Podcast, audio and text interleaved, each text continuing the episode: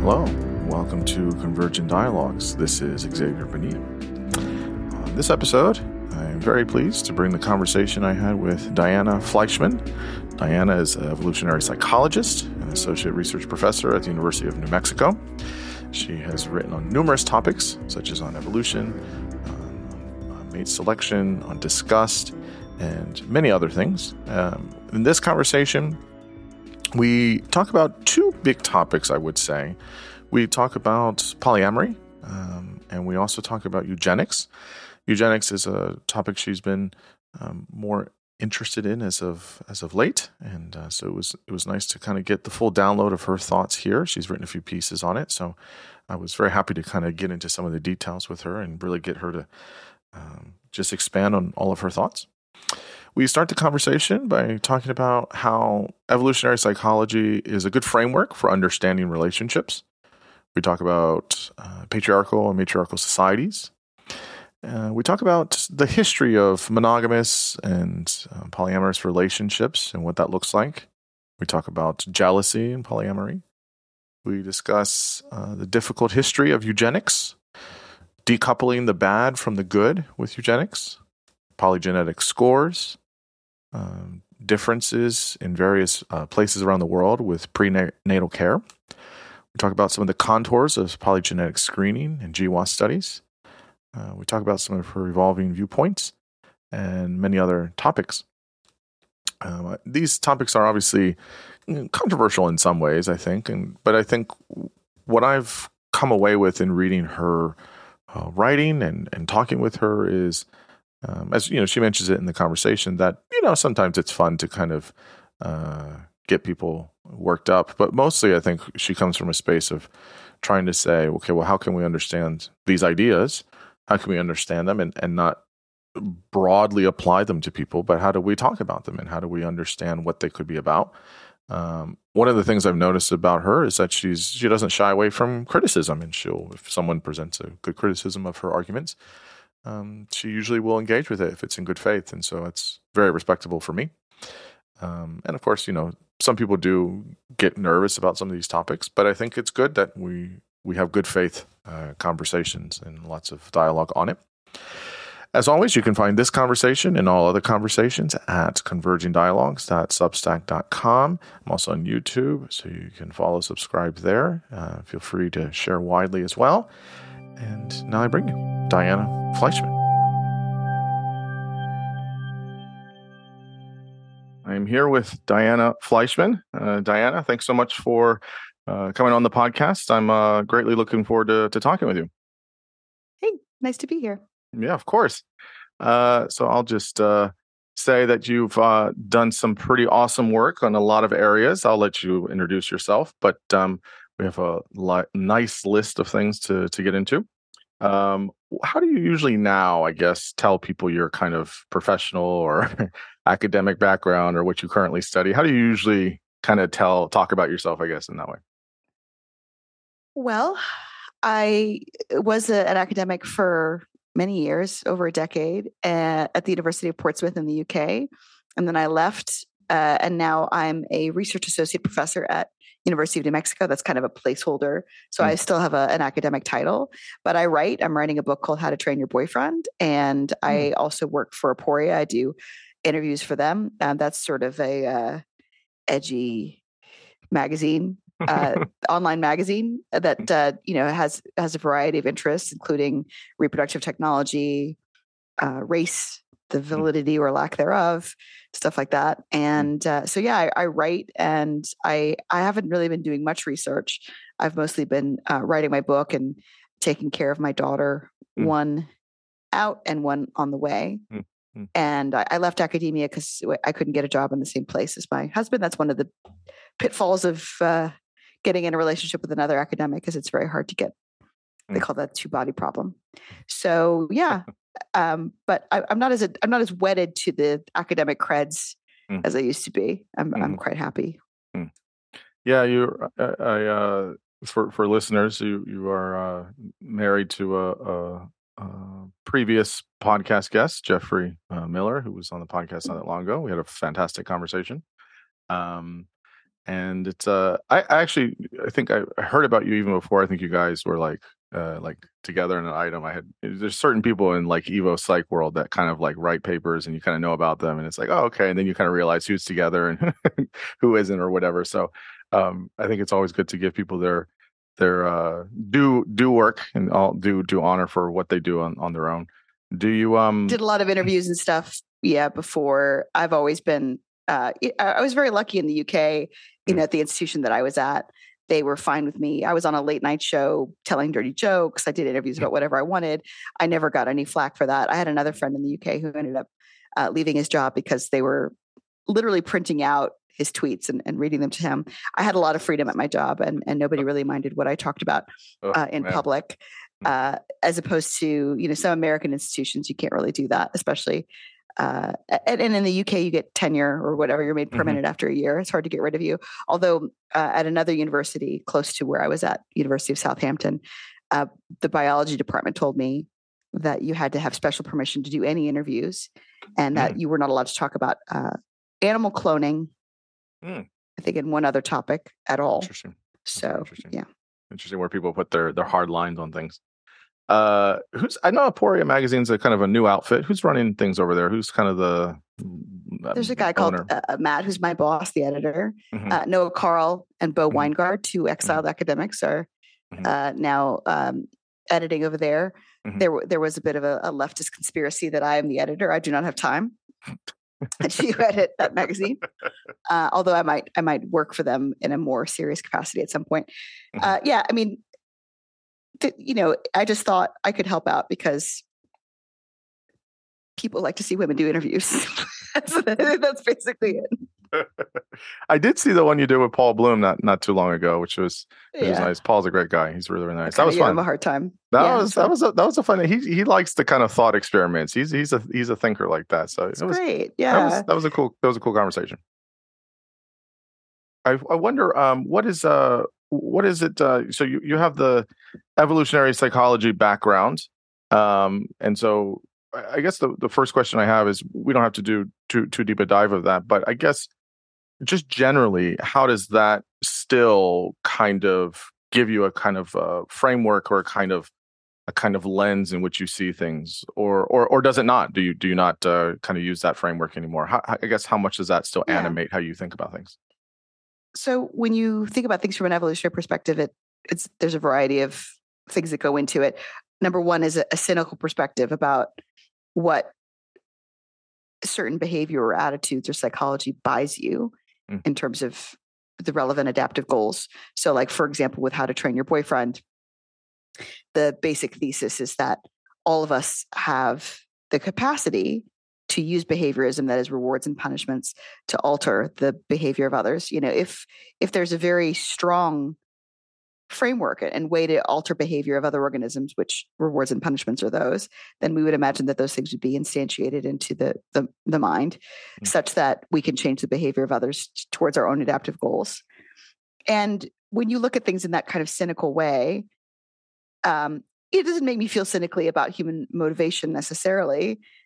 It just I, I know that there's always a certain selfish gene cynicism underlying things which you know if you don't have that framework then literally people's motivations could be anything mm. it just makes makes um, things much more complicated and people call that reductionistic but reductionism is absolutely necessary mm. in order to understand anything mm. um, another thing that evolutionary psychology buys us is a comparison with non-human animals mm-hmm. so if you are offended by comparison with non-human animals which i see all the time then evolutionary psychology is is not for you and if you see a behavior or cost benefit analysis instantiated in other species, like in, in, parenting or mating in other species, it can help you understand human beings. Uh, we are just another animal. I think that's really useful. Do do people get really upset about that? I mean, eh, I don't think that they there's necessarily like an overt upset, uh-huh. but certainly people will say, you know, uh, when I when I first started talking about this stuff for my book, the the the behaviorist stuff, um, I talked about a few different species. Uh, like there's a very unfortunate. there's there are these uh, zebra finches, mm-hmm. and uh, they did this funny experiment where they, you know, the zebra finches are both taking care of the young Mm-hmm. And they held the male back such that he came back late. And there was a very different uh, call repertoire that the female used mm-hmm. that was more shrill. And, you know, you could have called it unpleasant, but mm-hmm. it seemed like the female was punishing the male for being gone for too long because they had a tacit agreement about how long they would forage before they came back to sit on the eggs. Mm-hmm. And when I, you know, when I when I compared human couples to that, um, people had objections. You know, and people will just say, "Oh, we're not birds, or we're not dogs, or we're not uh, other mammal species, or we have culture, or whatever." I don't necessarily think people are offended, but oftentimes their objection is simply, "We're not animals." or we're not animals in that way, or we have these other motivations. The last thing I'll say about evolutionary psychology that I think is good is that um, is that it looks at, at cost benefit analysis, right? It looks at you know how much attention do you have, how much resources you know do you have, um, and where are you going to put this this energy? And if you don't think about the costs and benefits, that's another thing that you know thinking about costs and benefits also narrows down how you could explain certain kinds of behavior. Hmm.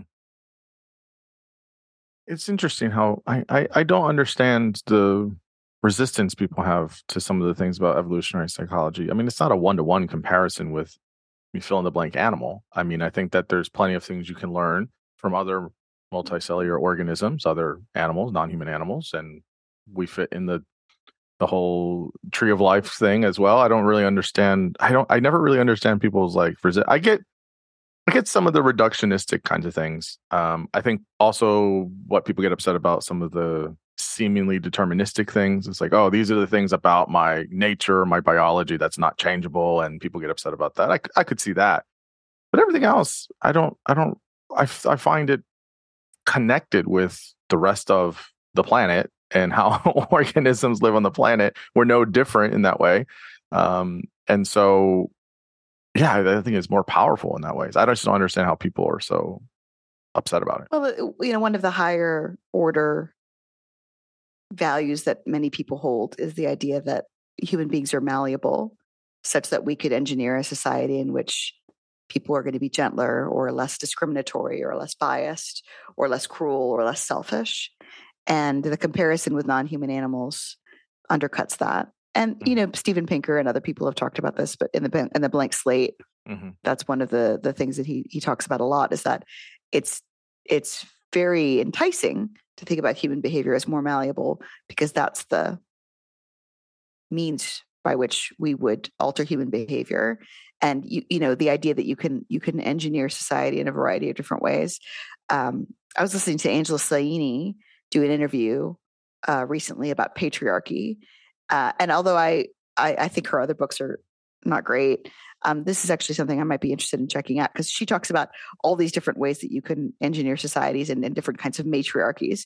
And I am interested in how well matriarchies could actually work in principle because it doesn't seem that we've converged on matriarchy as a way to organize society. And I wonder why that is, right?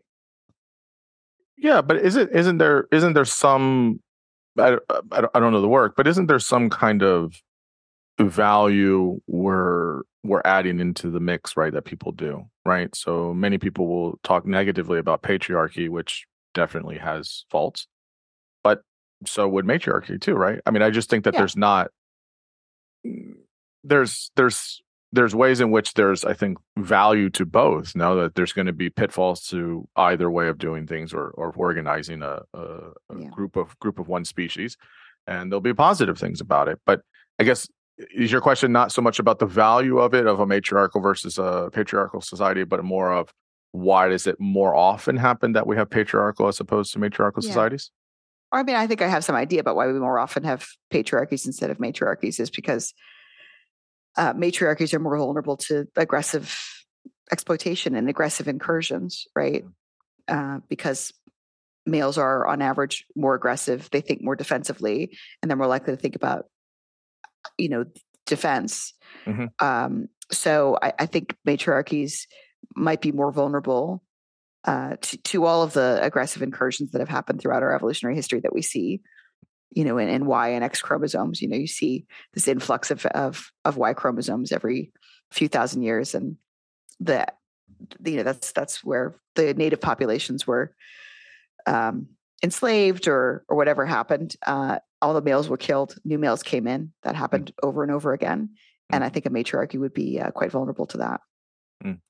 I, I, mean, obviously, there's you know obviously non-human uh, species that do have a more matriarchal. I think it's like a, maybe a dozen or so, right? About elephants and I think is it bees and what is what is the other bonobos and right? There's certain animals, right, yeah. that have more matriarchal societies. What what do you what do we see that could that we could maybe learn about? You know, I think there's other other uh, groups or tribes maybe that have more matriarchal societies in different parts of the of the planet. Maybe less so now, but maybe in times past there was more of that.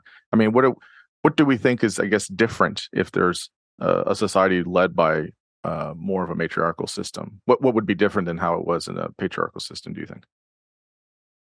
I think with things like with like uh, with with with hyenas, I think it's like a a fluke of their development. With elephants, um, I think the males are are the the females have quite a a strong cooperative bond, and they chase the males out, mm-hmm. uh, so the males can't form a uh, like a reproductive monopoly. Mm-hmm. I think people, the idea with bonobos is something similar is that the this the sexual component of the females relationships the fact that they have sex all the time and they're closely bonded in that way enables them to cooperate um, to keep males out. And you know you could definitely see in terms of evolution any species where there's not a huge amount of dimorphism if females can cooperate enough they can um, they can prevent a patriarchy from from happening. Uh, like if if males have to compete for females, they'll they'll end up getting much bigger, and then they have the strength on their side, right? Mm. Um, but uh, uh, I'm not I'm not an expert on this, and I'm I am curious about you know different human societies. It looks like if you have a matriarchy in, in a human society, that you have to have some other way of engineering uh, male paternal care mm. uh, or male care. And usually, uh, what I've seen, I guess, is like brothers and uncles um, are the are the helpers at the nest because you do need some some extra help. Mm. Yeah, interesting.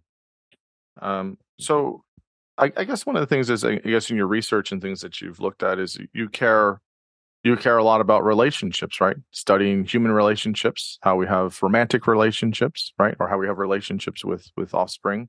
So I I, I want to talk about something you've been writing about more recently in terms of eugenics, the the, the wonderful word that everyone loves to talk about. um, uh, I definitely want to talk about that. Uh, before that, I want to talk about something you know more popular, such as polyamory. Um, we don't have to spend as much time on it. I want to save most of the time for eugenics. But so, you know, I talked about this with Jeff when he was on there, and he, he gave a really nice um, overview of of of polyamorous relationships. Uh, he he talked a lot about a, a, kind of like a tier system of how it kind of works more practically. Um, I guess uh, w- one question I have for you is, you know, I guess kind of broad broad lens here. Throughout time, I think it's important for people to know that we've had polygynous societies and then back to mon- monogamous to polygynous to monogamous. We see this shift uh, and there, I guess, polyamorous relationships are more um, in the minority now w- among humans, um, and there could be reasons for that uh, that people have discussed. But what do you think in general? I guess that kind of arc of how humans will have uh, romantic or sexual relationships with each other through time, and why it's so taboo, I guess, in more modern societies now. So the modal most common form of organizing romantic relationships throughout evolutionary history has been polygyny. So um, men could have more than one mate if they could afford it in terms of resources and time and status. Um, but the majority of males had one or zero mates, um, and that made a lot of sense, especially in times when when men had higher mortality. There were often fewer men than women. Um, so it made sense to uh, give more than one woman to to a man who could afford it. Um, there were fewer like rogue single males around. There is a problem of of men who don't have any partners um, in terms of society uh, and violence because if you're an evolutionary dead end, you have very little to lose. And so the majority of the time that we see really terrible acts of violence or insurrections and things like that. They're led by um, mateless uh, males. So uh, there's this thing called the polygyny threshold model, where women have to decide. The joke is you have to decide if you want to be the second wife of JFK or the only wife of Bozo the Clown. right, that's the joke. But the idea is, you know, uh, yes, women would prefer to monopolize a good quality male all to themselves, but oftentimes you don't get that option, right? Mm. You get you get to be somebody's only mate who nobody else wants, or you mm. get to be somebody's extra mate who lots of people want. Mm. so that uh, there's a there seems to be some degree of human psychology that's you know adapted for this and i actually listened to a really good uh, ethnography called guests of the sheik which was a lot about um, polygyny you know harems mm-hmm. how co-wives get along with each other or not in uh, in 1950s iraq um, and about how women, you know, often didn't want to have a co-wife, but sometimes co-wives got along very well. Mm. Co-wives typically don't don't get along great. So there's a lot of different ways to like organize uh, organize relationships. Um, it's very interesting. Uh, Blocked and reported Katie Herzog and Jesse Singal mm-hmm. uh, were wondering if uh, you know polygynous or not polyamorous people will be welcome at Pride, and they asked a listserv that I'm on, which is called SexNet, if polyamory is a sexual orientation. And the consensus was it's not really a sexual orientation because everybody, given their druthers, would have more than one partner if they could. Mm. Uh, so it's actually not an unusual thing to mm. to want to have more than one partner. And there's this uh, researcher out of the UK. Um, I wasn't at HBES this year, but he, I think his name's Andrew Thompson, uh, who said something like 30 to 50% of men say that they would have more than one partner. I think it's fewer women who say they would have more than one partner. So uh, sexual orientation sort of implies a rarity. It hmm. seems like the like a large minority or even a majority of people, if they could, um, would have more than one partner. Now, polyamory is there's like a variety of different ways to do it. Hmm. Uh, Jeffrey and I are quite skeptical of the culture of polyamory or even you know books about how to do it because uh, because it's quite a leftist philosophy, they seem pretty averse to an idea, any any kind of evolutionary psych ideas about how to best do it. Um, and what you see in sort of lefty progressive spaces is this idea that humans are just so diverse mm. that there's no way to organize your life that works better on average for everybody. Mm. Um, that it's it's going to be extremely different for, for each person. So the way that we organize our relationships is one that's informed by jealousy and by evolutionary psychology. The way that um, we see many polyamorous people organize their relationships um, has mostly to do with like feelings from moment to moment, and also just a complete uh, rejection of sex differences. So, for example, um, I know a polyamorous couple. They're not polyamorous; they're actually just an open relationship, and she set the rules. And her rule was and they ended up breaking up over this. Um, that he could sleep with somebody, but only once, never again. and that's if you look at you know the, the evolution of jealousy, that makes sense as a female rule mm-hmm. about mm-hmm. how to mm-hmm. organize an open relationship because um, women are more emotionally jealous than men. Mm-hmm. And women are more emotionally jealous because emotional jealousy is a guide to whether a man is giving his resources away to some other woman. And the adaptive problem that women had to solve with so-called mate poachers, that is people who are trying to take away your mate, mm-hmm. is that uh, a man would divest his resources to somebody else. A woman doesn't have to worry about taking care of another woman's kids because all the kids that come out of her are hers, and she knows that. Mm-hmm. But she does have to worry about her the atten- time, attention, and provisioning that is her mates uh, being allocated to somebody else. Whereas men are more concerned about are they taking care? Are they going to be cucked? Right? Are they taking care of somebody else's kids? Cuck has become an incredibly popular word in the discourse in all kinds of ways. There's the, the like politics and race mm-hmm. and all kinds of stuff, but mm. it's extremely evocative. Uh, you know, some people have gotten in trouble for this, but uh, you know, f- women women uh, imagine have nightmares about uh, a man jumping out of the bushes and a strange about stranger rape, basically. Mm-hmm because for a woman that's like the worst possible thing that could happen in terms of her you know other than being murdered mm-hmm. um, is uh, for a strange man that she's had no opportunity to vet at all um, to rape her and get her pregnant. Um, for men, the worst adaptive outcome is to be cucked, is to, to is to to be with a woman, to provision her, to forsake all others, and then be taking care of some other man's kids. And so it makes sense that to be called a cuck or to the discussions of cuckoldry would have the same emotional valence and power mm. as stranger jumping out of the bushes and, and raping you mm. for for a woman. Mm. And I don't think that's really um, appreciated enough. Mm. In any case, uh, sorry, go ahead.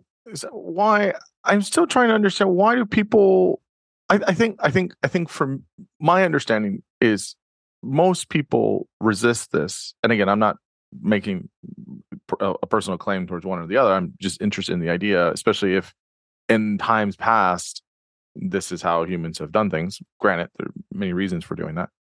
But why it's like people can't get over the like jealousy piece of it, right? How how do you usually explain that to people when they're like, so if you're in a polyamorous relationship and both mm-hmm. people have, you know, multiple you know partners of different degrees you know people say well you know the, what if you know i don't want the people don't usually want this person with someone else or for whatever reason or it will be you know what if there's something that's better or worse or what if the person isn't with me anymore? I guess how do how do you how does the jealousy component fit into um, again everyone's different every relationship different but how does that fit into polyamorous relationships of how how it's handled i guess or how it's dealt with Yes, people people differ a lot on jealousy. I know some people who are practically immune to jealousy that almost never feel jealous.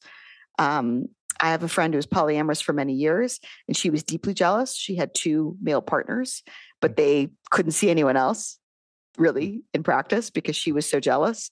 So, unfortunately, our desire for other people and our degree of jealousy is not always aligned, mm. right? For the most part, um, people who are more relaxed uh, in terms of jealousy um, you know, they don't mind their partners having other partners. So that's one piece of the puzzle that can be uh, quite difficult to navigate. Is uh, is jealousy? What some people don't understand. I, I made a joke about this on on Twitter. Um, I made a joke that said, imagine a Joe Rogan kind of interview where a guy says, I dive 50 meters down into icy cold water with sharks, and I've conquered fear of death. I've conquered fear of cold. I've conquered uh, my desire to breathe oxygen and you say, well, what, what do you do if your wife dances with other men? I'll kill him, right? so, like, because of this cuckoldry thing, because of this, that's the masculinity portion of it. Um, the idea of desensitizing yourself to jealousy seems seems bad uh, to many people because they think of jealousy as being profoundly profoundly useful. So people want to desensitize themselves to other emotions, bad emotions, anger, hunger. Even people want to like be able to get less sleep but desensitizing yourself to jealousy is more threatening because it could make you a cuck. Know, we've talked about cucking more than more than I imagined that we would um, uh, in this interview. Um, so that's one piece of it. Um, in terms of like, you know, you kind of just have to, you know, t- you know, think about the costs and the benefits. And um, Dan Savage, who has been advocating monogamish relationships, which is actually what you know what I think is actually the most sustainable way to do anything like this is to have you know he said just because you're in an open relationship doesn't mean the door has to be like blown off the hinges. You can have some small allowances for outside contact. And in some ways um, a relationship where you're allowed to sleep with other people on occasion like once or twice a year or whatever is less fragile than a relationship where there's an expectation of complete 100% monogamy. Yeah, how, because, how, how, how so? Yeah, how so? Well, because, you know, whatever, I can't remember what the percentage is. Like, it depends on what survey you look at. If 30 to 70% of people will cheat at some point, mm-hmm. right? And your criteria for maintaining a relationship is that you have to be 100% monogamous, then that's it. You cheat, that's it, right?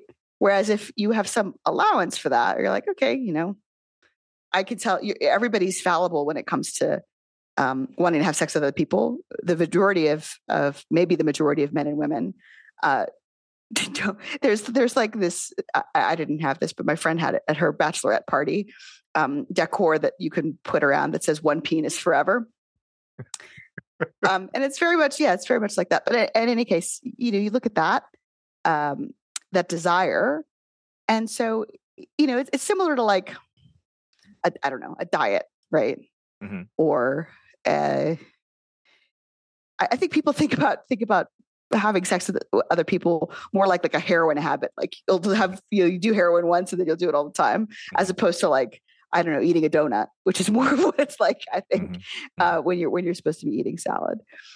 But another thing that I think is threatening to people is the following: most people who end up in relationships together get in relationships for uh, not extremely deep reasons. They get together because they are attracted to each other, because they live in the same place, and because they're relatively nice to each other. They're like somewhat compatible, right? Mm-hmm. And that is extremely sensitive to somebody else coming in because there's there's a lot of other people around who could be as good as as compatible with you as th- this other person is right mm-hmm. so like let's say i meet somebody on tinder mm-hmm. and all we have in common is that we're attracted to each other we like each other we're nice to each other. Mm-hmm. Yeah, anybody else could come along and be more compatible with my partner.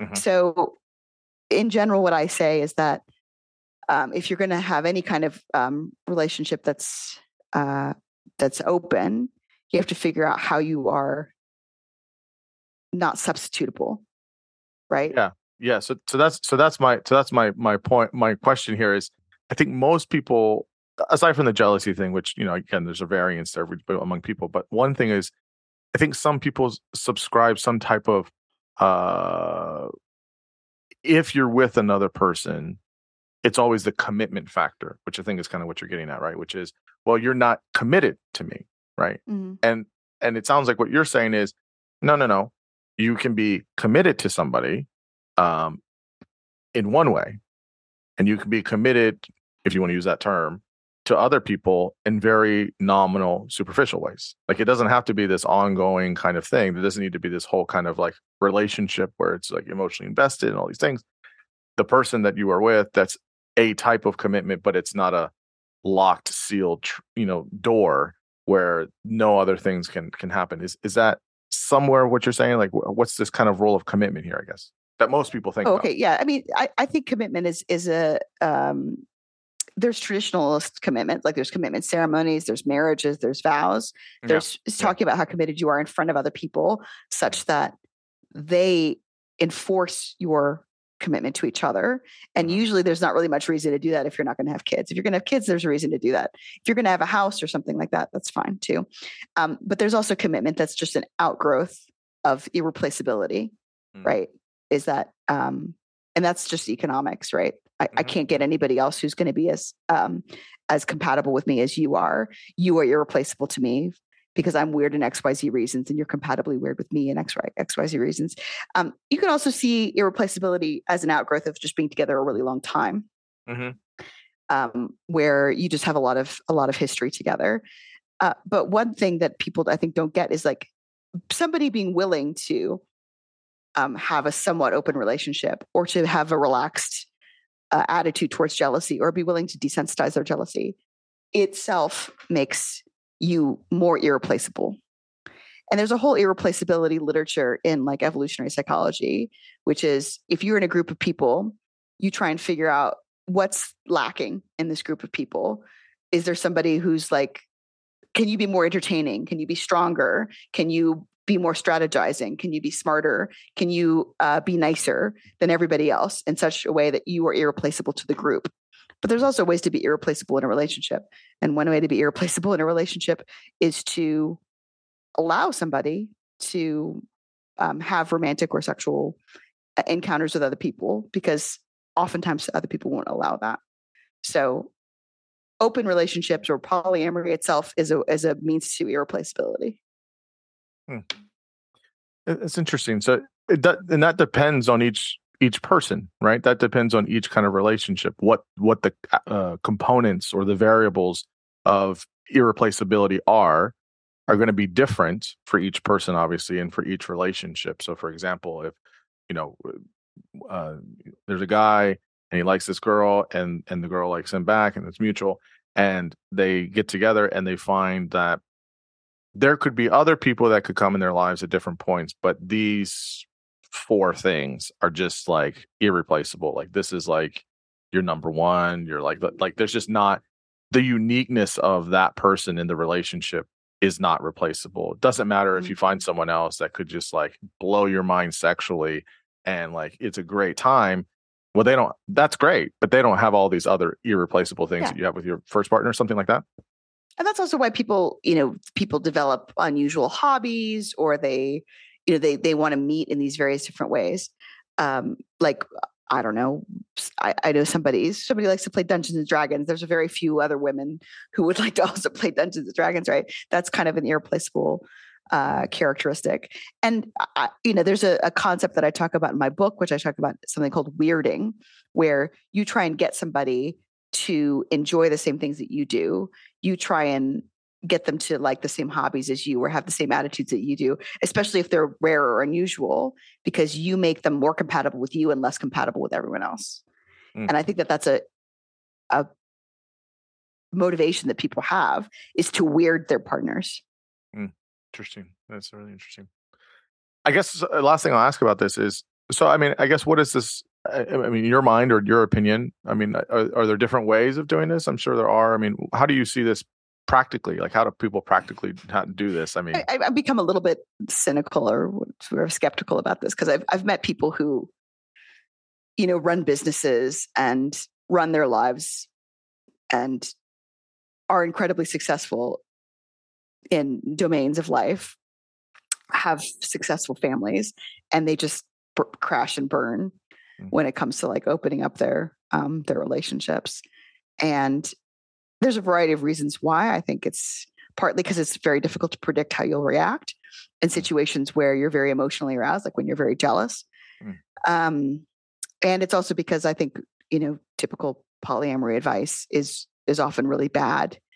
It just says you know try out all these different permutations of things until you get to something you're comfortable with, with mm. without predictions about what you're going to be comfortable with, and without really understanding what the differences are between uh, between men and women. Um, in my view, most people would like a stable, consistent relationship over time. Mm-hmm. Um, sometimes young people like to have multiple, you know, juggling multiple relationships. Most people, of course, there's a, a minority of people who love drama, but most people don't want to have dramatic, tumultuous relationships with other people. Um, the people who do like dramatic, tumultuous relationships are like people with borderline personality disorder.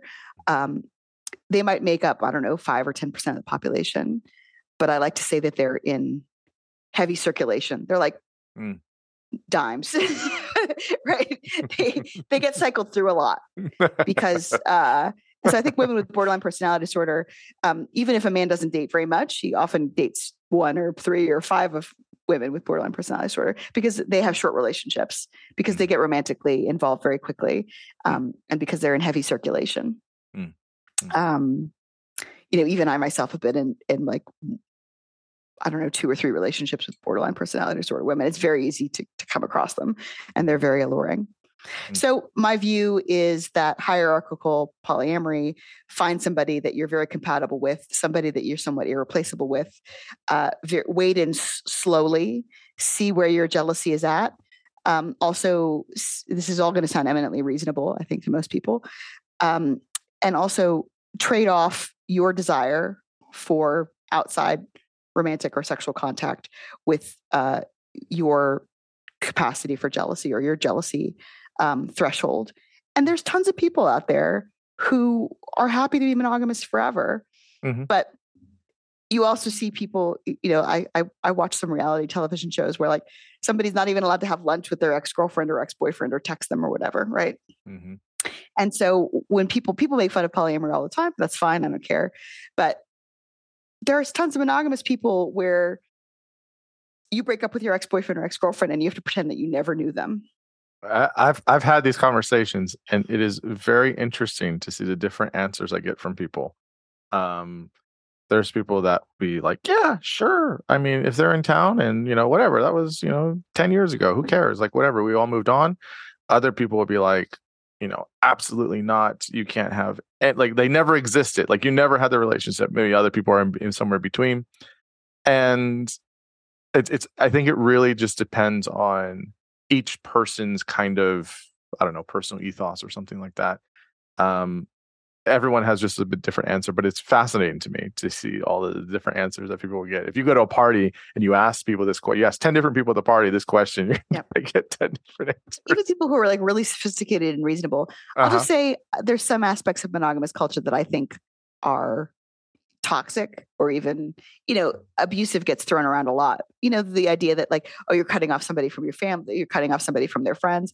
You know, what you see it a lot, a lot in in Western society with nuclear families and stuff like that is that um, families get very atomized and people get very atomized in Mhm. part because of the blank acceptance of these rules that you can't talk to anybody that you dated Mhm. um, and that creeps into not having a friend group not having any opposite sex friends not being in contexts where you might interact with opposite sex people Mhm. and opposite sex people the opposite the I, opposite I know what you meant. I know, women, I right? know what you meant. I know what you Yeah. so i think that uh, you know that um sure you know you, you can sh- show me pictures of whatever there's that there's that um horrible polyamorous family quote unquote where there's a woman who had a kid with who knows who and there were like four incels or previous incels you know living with her and that's super cringe but Mhm. it's also super cringe when you know thousands of people uh, across this country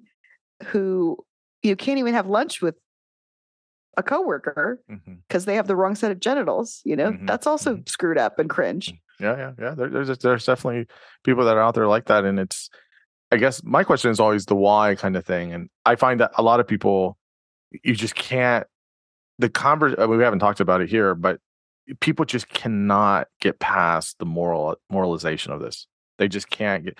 It's wrong, and it's just wrong, and you don't do it, or you know, fill in the blank. Religion says you're not supposed to do that, or you know, that's just not how you do it. My family didn't raise me that way. Like it, there's just the morals always get in the way of it, and that's fine. People, I mean, again, I'm in, in a monogamous relationship. Like I I think there's there's all you know there's pros and cons to a lot of different things. It doesn't have to be for somebody, but it's just interesting to me how people, if you even have a conversation about it, they get very uh i don't know almost sanctimonious in some ways of like well you know you can't do you can't do it that way. That's not right. That's not the moral and it's like well that's fine for you if you if you honestly believe that. But it is one of those things where it's like but if somebody else does it why the why the condemnation? And and then also this kind of going back to the thing that you said earlier is if you ask people in an anonymous survey would they want to be with somebody else you know it's 30 to 70% of people would love to mm. have sex with someone else regardless of the status of their relationship so it's like okay so what's what's the kind of like projection here that people are doing i mean that's what i find is really frustrating about having the conversation Open relationships, polyamory, and this is something that I've come to fairly recently. These are you could call them luxury beliefs, right? If I was like everybody could do polyamory, everybody could make it work, that's not true, right? But if I say you need XYZ characteristics to make it work, and those characteristics are rare, then people are going to you know think that I'm I'm really like elitist. um, that I'm saying that people should do something like I don't know, um, sleep four hours a day or or um, fast for ten days of time or any of the other very difficult things to do. So I have come to the this idea that like people are going to be very um, averse to things that are that they feel could be bad for the average person. Mm-hmm. So, um, you know, talking to Louise Perry, who wrote the case against the sexual revolution, Mhm. um, yeah, there are some women who could do an OnlyFans and make a million dollars a year, Mhm. right? But if I told all women you could be empowered by having an OnlyFans and you can make money by having an OnlyFans, a lot of women are going to crash and burn. They're not going to be able to uh, find a partner or find um, or, or even keep a job because they had a, a previous OnlyFans, or to say, women, you know, be sexually liberated, have sex with as many people as you want. There are many women who are going to be full of sexual regret, and so there's always this this tension between paternalism, which Mhm. is saying actually everybody should do the X thing that's going to work for the average person, and promulgating, propagating uh, behaviors and uh, life choices that are going to screw up some people's lives. Mm. And there, there's always a tension between those two things. And people don't like being told, no, you actually couldn't do that because you are a typical woman. And uh, typically women experience sexual regret and they don't want to um, have sex with tons of people. You know, sexual liberation is not for you. It's for this 10% of women with high sociosexuality, low regret, low disgust sensitivity. It's it's difficult. So when you want to make advice for lots of people, yeah, if I want to give advice to everybody, I would say be monogamous because that's going to work for the average person Mhm. Uh, better. Or you could do the French method, which is actually what people do in practice in the United States too. You know, although the United States is way more puritanical than France, which Mhm. is um, be in monogamous relationships, occasionally have sex with other people, feel terrible about it, and never talk about it. Mhm. And that also works actually pretty well for the average person. It rubs people the wrong way because it's dishonest, Mhm. but it works fine. Mhm. And I've become much less like strident about about advocating anything Mhm. um, because the solutions that people come up with on their own, even if they make them feel, I don't know if you can curse on your podcast, if they make You them feel shitty sometimes, You can say whatever um, are, uh, that's that's fine. Um, the last thing that I was going to say is, yeah, uh, uh, you know, people are also always going on about monogamy being better for uh, for children or being better for like a stable home life, and there's this. I think it's partly because of the disparity in um, achievement between white, blacks, Asians, and Hispanics that people say a, nuclear family with a present father is really the best thing because there's this correlation with father absence and all these bad outcomes. And one hilarious thing that people accuse you know polyamory or people who advocate open relationships of is like being responsible for the dissolution and therefore the problems in uh, black america um, very briefly because i actually i really, really need to write something about this uh, you know how people are always going on about how in china uh, there's more men than women it's going to cause all these problems if you Mhm. look at the black community in this country there's way more women than men and that's partly why in, ter- in terms of black women than, than men. yeah there's way Uh-huh, more black yeah. women than men because whatever i don't know what percentage of black men are in prison Uh, There's not enough- there's not six- enough- six- six percent, I think. Or excuse me, is it six million? It's something like that. I forget what it is. I looked it up. yeah there's there's, there's not enough black men to go around Yeah. really Yeah. and so um when you see in like if you look at a, a college campus where women outnumber men Mhm. women tend to be competing for the few men that are available and they compete by using sex and men get what they want which is they generally don't have to commit as much in order to get sexual access and they can generally have more than one partner if they want to and so um, advocating polyamory or open relationships has nothing to do with black men not sticking around and being fathers it's because they have lots of other opportunities Mm. uh, because there's not enough black men to go around Mhm. because so many black men um, are in prison Mm. Um, and you could say that you know father absence causes these problems i've i've advocated many times that i don't think it does but this is one rationalization for being against polyamory and open relationships is that it's going to um, it's going to corrupt the nuclear family Mhm. so yeah, I hear there's almost like a, there's like a weird racial element to this, right? Mhm. Which is like, I'm Fleischman, I'm a Jewess. I'm trying to get the Gentiles to to to to fuck around, so that they, so that the, there's this breakdown of the white nuclear family. That's my that's my end goal. Yep. That's the So just so you, you guys, you've listened this far, 45 minutes in, you guys now know my my objective. that's your scheme. right. Yeah, Then I'm I to drink your children's blood on high holidays. I do think it is. I, I do wonder. I, I think there's uh, one thing I did talk about this before, which was, you know, sometimes, again, I think there's difficulty with this, but sometimes people will be in polyamorous or open relationships or or, or uh, of whatever sort, um, not forever. It might be for a time, and then they might want to later in life not do that anymore or they might Yeah. start one way and then do it later in life or whatever and i think sometimes people feel so i think like i do i do think that it would be pretty challenging to do that with with children. Um not to say that it's not done but i would i, I would imagine there's just if you're trying to be a really good parent they just take so much of your time and your energy Yeah. and your No, money people, people, people are. I think have really, really high opinions of my energy level. Like I'm like eight months pregnant. They're like, "Are you guys still polyamorous?" I'm like, "Oh yeah, I'm going on tons of dates right now, tons of them." Done. But um, Aella has got some interesting stuff about polyamory, like it's some data and you know Mhm. showing people in their 50s and 60s, and um, Mhm. certainly you also see like older people who become companionate over time. And there's, you know, as I said, I think monogamy works better for most people. But if if the choice is between let's say a man in his 50s and his wife is in her 50s she's gone through menopause and she's like not interested in having sex at all anymore uh, and they could stay together he could take care of her and she could take care of him in their old age if only they make allowances for sex outside of the relationship. I think that's actually uh, the the most workable solution but people are going to do what they're going to do and and I, I don't i don't as much as I love to ruffle feathers, mm. I just I've gotten tired of bending people out of shape on this particular topic. No, no, I, I can imagine. It must it must feel like a broken record at a certain point.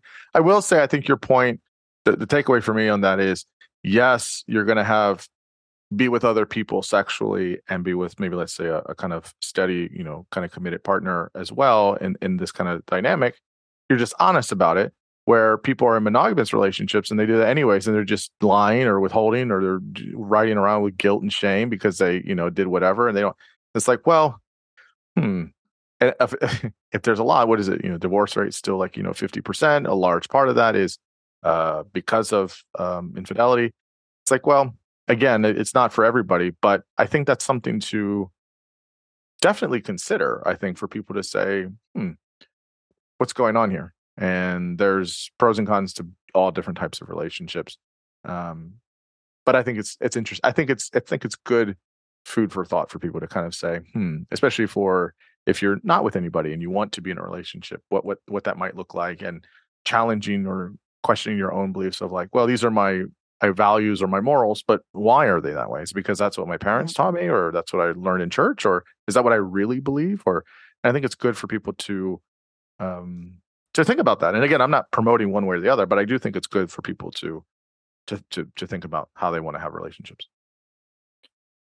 Okay, so uh, let's move on to an easier topic. So eugenics. Uh, uh, this is another one that that people like to uh, to get animated about. Um, okay, so I guess the first question is, uh, I know you've written about it recently and you're interested in it, so I, I want to you know get the full download on why. But that, that's my first question: is why are you interested in this? Do you just want to piss people off? Is that what it is? You just want to piss people off. I off? do enjoy pissing people off, absolutely. but yeah. um, in this particular case, I feel I feel like I have a unique position, which is Mhm. I'm not an active academic.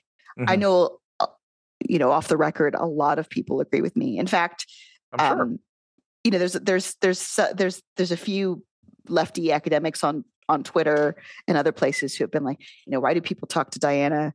Um, it's because they agree with me, or sometimes it's because they agree with me, and sometimes it's they don't agree with me, but they just don't think I've said anything terrible. Mhm. Um, so now we are decades into this genetics revolution. We Yeah. understand behavioral genetics better than we used to. Mhm. There are now ways of improving upon uh, what you could call the random roll of the dice that we engage in when we have children naturally. And I've had my children without IVF thus far. Mhm. Um, so I have also engaged in this random roll of the dice, although I have carefully selected my my husband um, for his for his genetics.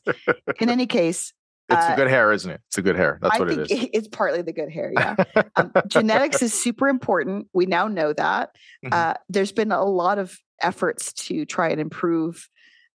I don't know the the social environment to improve schools, to improve nutrition, to reduce lead exposure. Some of these things have been very helpful, and some of them have not.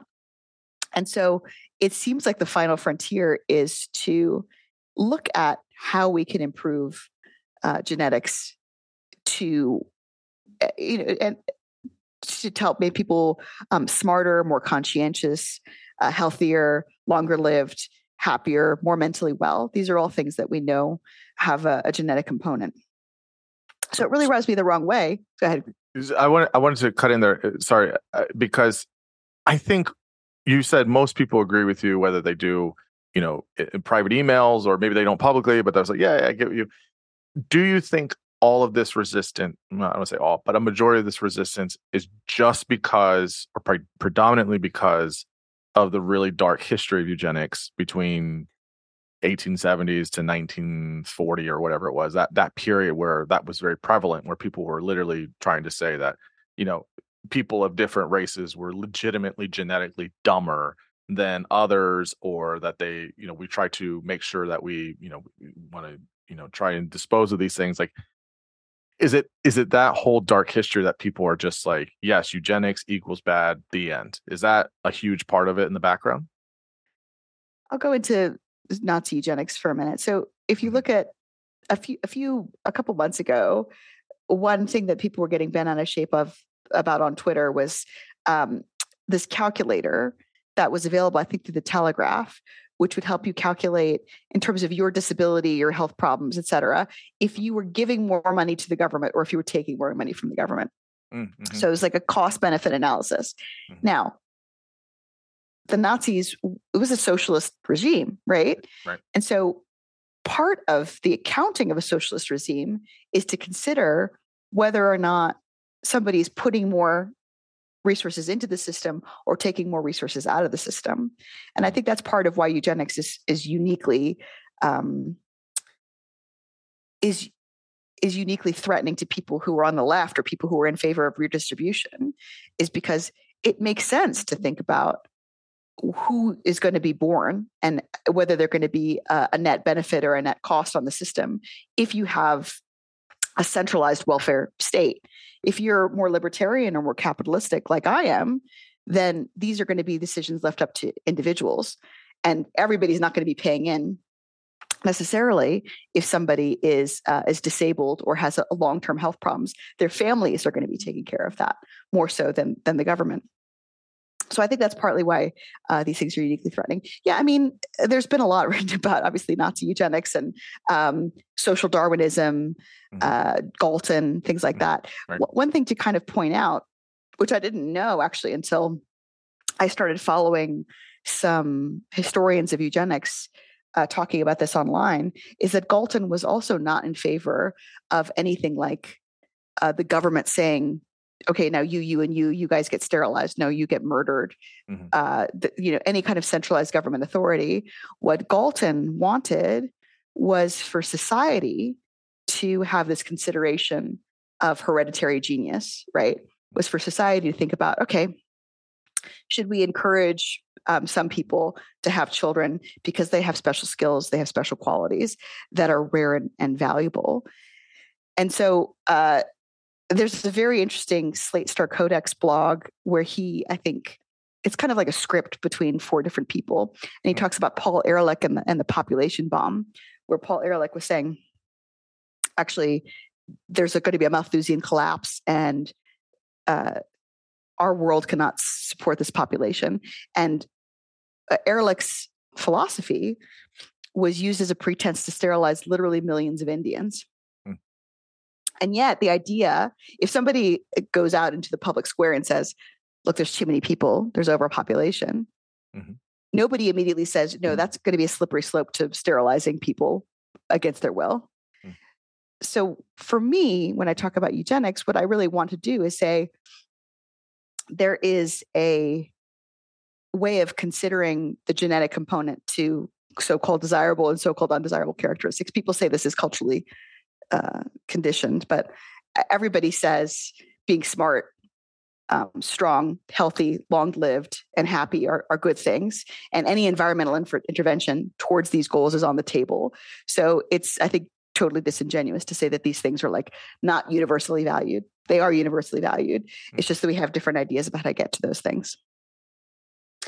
Um, to say that that's a slippery slope to genocide, but to not say that save the whales or the world is overpopulated is, is a slippery slope to sterile like sterilization or even murder um, because the one child policy did involve uh, a lot of unwanted uh, abortions w- women who were forced forced to have uh, abort children that they wanted so i think that we should be able to say these are the good parts of the ideas these are the bad parts of this idea and to to decouple them and i'll talk a little bit about decoupling because mm-hmm. I, I think it's an important cognitive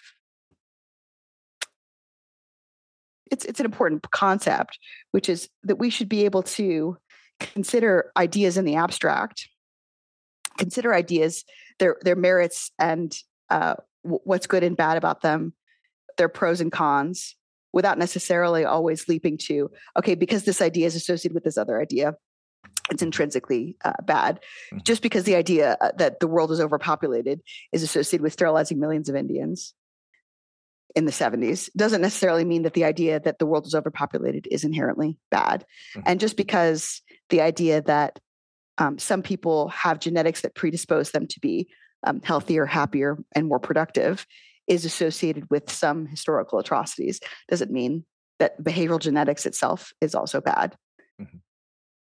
I guess that yeah, because the the question is uh, the piece that you wrote. I mean, made, made a lot of sense. Is look, I mean, when when when women are pregnant, they go and they get genetic testing to see what are the things that they're predisposed, and we can make certain guesses or certain uh, um, you know what's the percentile of this might be an occurrence. So if somebody has you know Huntington's disease, right, is a common one, or they have uh, other types of genetic you know uh, diseases you're going to say, okay, here's the likelihood, and we can preventively like people do this with um, what is it the the the the BRCA gene right for women that breast cancer or whatever it is right, and you can say, mm-hmm. listen, you say eighty percent chance you're going to get breast cancer. Your mother, your grandmother, your great grandmother all had it, so we're going to you know this is a preventative measure to do a you know mastectomy or double mastectomy, and you know and you can obviously do corrective surgery afterwards, and you won't have cancer, and we like that. That's great because you know we're saving uh, people from cancer, which is terrible, and they die from it. But we don't see that as a type of mm, genetic kind of intervention or a genetic kind of sifting through. Why do you think is this just like good PR on people? it's like this is proactive yeah. medicine, so it's great. But if it's other things like um, you know, when we talk about eugenics in general, we don't we don't put it in that bucket is that is, is that just kind of like a you know if you call it something different from you know, that kind of decoupling of like the eugenics bad word because there's a bad history there is it is it just that or is there something more pernicious there or something more under the surface of why people resist this there's a lot of people who agree with me in principle. Like, for example, Richard Hanania wrote a piece saying why I disagree with eugenics. He disagrees with using the term eugenics, which is the the piece that I wrote was basically saying we should reclaim this word because it's being applied to various different things. But a lot of people in back channel or even overtly in the in the you know on Twitter or whatever have said a lot of this stuff is going to get accepted eventually, right? So in the piece that I wrote uh, for Aporia, which is um, healthy babies versus bad arguments, I talk about a lot of things that were originally controversial but are now accepted and nobody would call eugenics. So mm-hmm. like you're talking about, right? Um, I do IVF, let's say there's a, I have a history of breast cancer in my family. Mm-hmm. And I decide to select against a child that is going to have a BRCA gene so that my daughter, if I choose to have a daughter, obviously the best way to, to not have a child with breast cancer would be to have a son rather than a daughter, mm-hmm. um, would be to, to do a monogenic screening against this, this BRCA gene. Now, back in 2006, when this was rolled out, it was said this is like designer babies this is mm-hmm. bad right mm-hmm. whereas now i don't think anybody would would have a problem with that uh, and the piece that i wrote was about polygenic screening which is can be used for things like health characteristics um, genomic prediction has a health index uh, an index of of thousands of genes that they use and uh, in a white population because the sample population is white, uh, you can choose an embryo that on average will live four years longer than another embryo using this um, health index, uh, mm. genetic health index. um, and that's what Simone and Malcolm Collins used to pick one of their uh, children was this uh, this health index. Now, this is also considered controversial, but people like Razib Khan have said, you know, just don't stir the pot. Right? In a few years, nobody's going to think anything of this anymore. And to me, uh, I guess I I just I'm very interested in um, how people divide up what's acceptable and what's unacceptable. And mm-hmm. for the mm-hmm. most part, we are governed by our emotions. We're governed by disgust and unfamiliarity. And it's because using polygenic screening is unfamiliar that people are calling eugenics and that they're saying that it's wrong when in 10 years they might not. And I guess this kind of gets down to one of my more core passions, which is disgust sensitivity and aversion to novel technologies, right? Mm.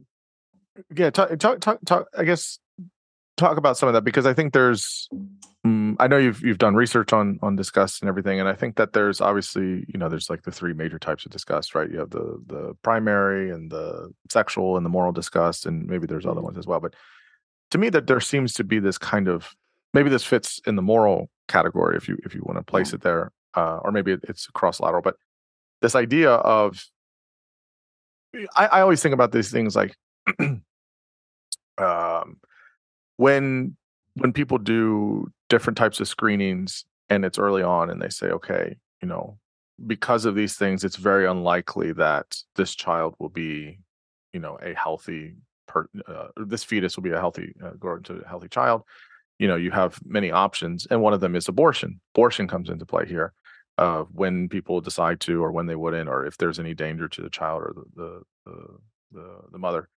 There's a whole aspect on on that piece there. So where do you feel where people feel this is this moral kind of disgust of you shouldn't do this and if you do it you're this kind of person just a horrible human being for making these types of decisions based on you know predisposed genetic inheritance or things like that. How, how do we how do we understand or wrap our minds around these issues here if you look at uh, polling like of public perception things have changed over time.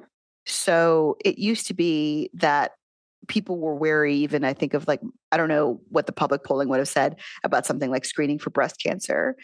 But certainly, I think that would be very uh, commonly accepted now. That where people get, I think, I don't know if it's a moral disgust or um, if it's just outrage about inequality. I think a lot of different things play a role here. Uh, but many people would be in favor of using a health index to select embryos. And that is indeed why genomic prediction uh, only does health screening. Although they will give you the full genotype of your of your embryos, and you can do whatever you want with that information. You can actually put it through Alter through another calculator and get other um, polygenic risk scores for other characteristics. Now, where people get wary or people get upset is things like, okay, I want to choose a child that's taller I want to choose a mm-hmm. child that has a certain eye color, or I want to choose a child that has a certain likelihood of educational attainment or IQ. That's where things get dicey in terms of what people think is acceptable. So that's one aspect of it where there's a huge group of people who say, okay, that's that's like consumer eugenics, but it's an individual's choice to do that. Um, whereas other people will say that actually changes the relationship between parents and offspring. Part of the relationship between parents and offspring is that your kids are not commodities, that you should just love your kids however they come out, and that you shouldn't choose kids for a specific reason. There's also, I mean, in this article, I talk about a bunch of other things like, you know, people talking about how parents are exploited, which the people who use this service are really highly educated, like Simone and Malcolm, who did their own calculations on their embryos. They're very highly educated and they know how likely things are to turn out. Okay for many people, they wouldn't call any of this stuff eugenics because it's individual choices. Again, it doesn't make any sense to say this isn't eugenics because Galton, who coined the term eugenics, wanted to just have a society that had a consciousness about the genetic uh, contribution to behavior and that a society that encouraged people who were highly gifted to have children mm. uh, because they were likely to pass on uh, good qualities onto their children. Then there's a whole kind of fuzzy boundary with governments and what governments do and don't do. So in my you're probably eugenicist piece, I talk about um, bans on sibling marriage and bans on cousin marriage. Mm-hmm. And bans on sibling marriage and cousin marriage are patently eugenic, right? We don't want siblings to have kids together because they're likely to have genetic problems because inbreeding can cause serious problems. And we don't want cousins to have children potentially for the same reason is because they have a double the rate of birth defects in their offspring mm-hmm. especially if you look at something like iterated cousin marriage but again when people are familiar with a certain prohibition like uh, the prohibition on sibling marriage and people are naturally disgusted by sibling marriage so they're more disgusted by sibling marriage than they are by it being eugenics mm-hmm. that's an interesting that's why i use that as an example mm-hmm. um, and oftentimes people are more disgusted by cousin marriage than they are by um, the concept of eugenics. Although obviously there's communities all over the world. You know, in Afghanistan, 50% of marriages are between first cousins. Mm-hmm. In Pakistan, it's a similar uh, percentage. So there's another fuzzy boundary. And I talk about how um, I've been pregnant twice in the last two years. And there's a lot of prenatal testing that you go through. And a lot of this has to do with um, the government or medical bodies that are partly government are saying they don't ask me what kinds of testing that I want. They recommend such testing. Insurance covers it. Similarly to you know places like Denmark, where um, there is pretty advanced prenatal testing that's typically done for all women, and the tacit foundation of this is that if you want to so called terminate for medical reasons, you can. And even though that's an individual choice, it is a government facilitated form of eugenics that most people, especially progressives, agree with. So, you know, in these, in these, especially in the you're probably eugenicist piece, which I have to do a follow on uh, from, because even if you ask people, you know, should the government incentivize certain people to reproduce and certain people not to reproduce, which by almost any uh, definition is eugenics. People are often in, in favor of that. There's a, a, um, a nonprofit out of California called Project Prevention that pays women to go on birth control who are addicted to drugs or alcohol. Um, people on average think that that's fine.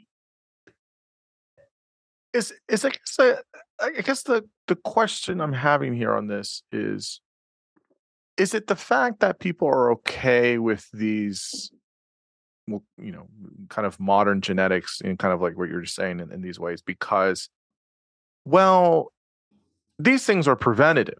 So that's different than this consumer kind of thing, right? Where it's like, it's not like you go into a store and you say, I'm going to take, I want that embryo. No, I don't want that one. Let, let's mix it up and put these features and let's give them an IQ of 120 maybe. And let's make sure that they're six, eight. And, you know, this, it's not, that's different than we don't want you to have Parkinson's or we don't want you to be, have Down syndrome or, you know, so is that kind of, uh, is the argument from other people going to say, yeah, that's why we're okay with it because if we can see that you're going to have very likely a physical or mental disability, of course we don't want people to. If you know knowledge is power, all that stuff, and you and you have that aspect and you do it anyways, well then that's a that's a big uh, strain on the family and or uh, you know the government or the state or whatever,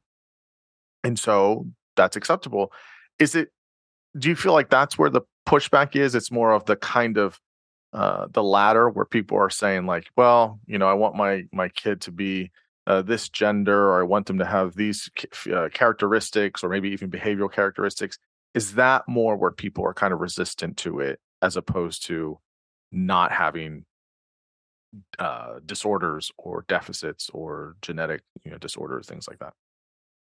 Yeah, I think people have a problem with even like sex selection. Like if you look at Europe, mm-hmm. um, th- America, you can sex, you can ch- select the sex of your offspring. In Europe, interestingly, you're not allowed to sec- select the sex of your offspring. So, for example, as insurance against potential infertility, I did a uh, an embryo cycle with Geoffrey in the UK. So we have two embryos in the UK. mm-hmm. right? We're going to have two daughters soon.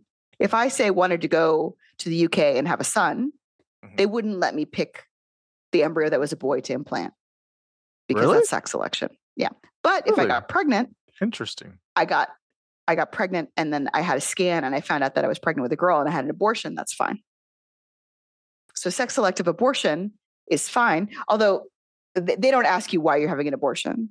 Uh-huh. So I, I, could I could go somewhere have an abortion. Um, if I was to say to the person at the clinic, "I'm aborting this baby because it's a girl," I think technically that would not be allowed, but mm-hmm. nobody would nobody, nobody would prevent me from having one, right?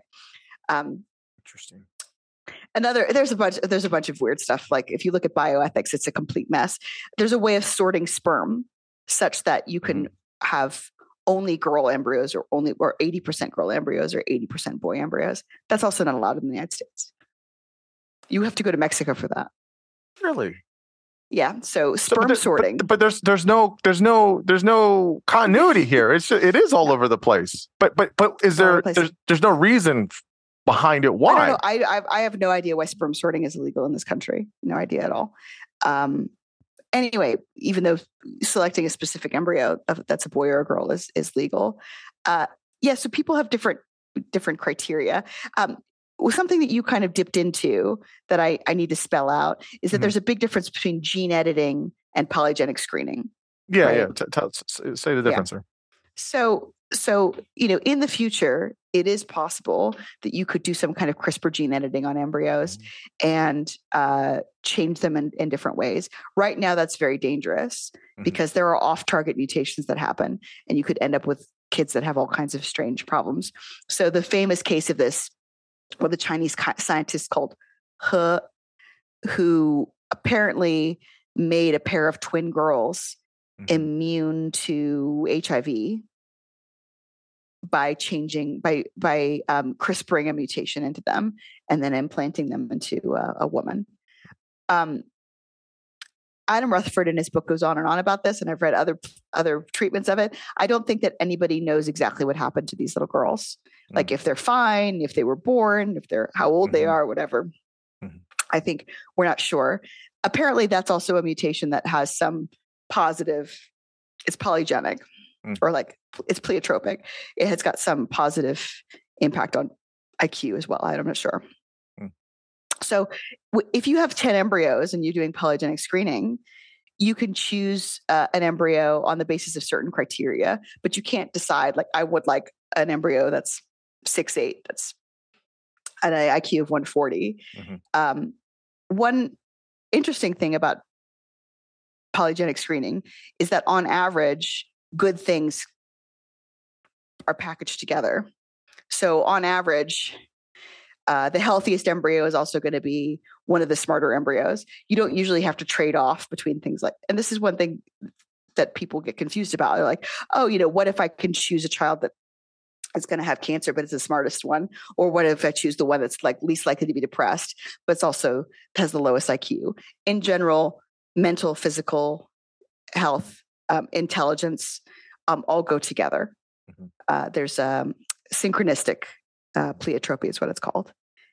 So another thing that you alluded to is like the differences between enhancements and reducing disability. Mm-hmm. And this is another kind of fuzzy line, right? Um, the average size of uh, a, a, pygmy in the Congo, I think, is like four eight or four ten. Mm-hmm which is by American standards a little person. Mm-hmm. But that's like the average, that's the average height there. If everybody was enhanced in some way uh, and had an IQ of 130, then IQ of 100 would be considered cognitively disabled, right?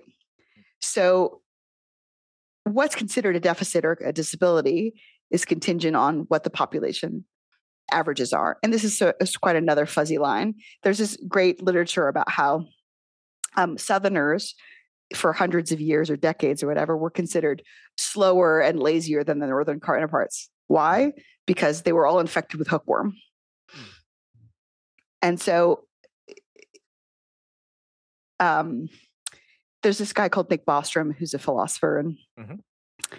um, researcher. And, and he's talked about stuff like this as well. It's like, you know, what if we found out that there was some something in the water and that we could remove it and everybody would be uh, have 10 IQ points. Would that really be different than enhancing everyone's IQ by 10 points? I don't think if you change somebody's IQ by 10 points, it makes a massive difference. For example, if somebody has an IQ of 95 and then they go to an IQ of 104 in terms of full scale IQ, you're still in the average range. And it doesn't make mm-hmm. a it doesn't make a massive difference. Even if you go from, you know, uh, you know, 75 to 85, it's like, okay, you go from, you know, borderline to above average or below average or whatever. It's not mm-hmm. gonna it's not gonna present as terribly differently.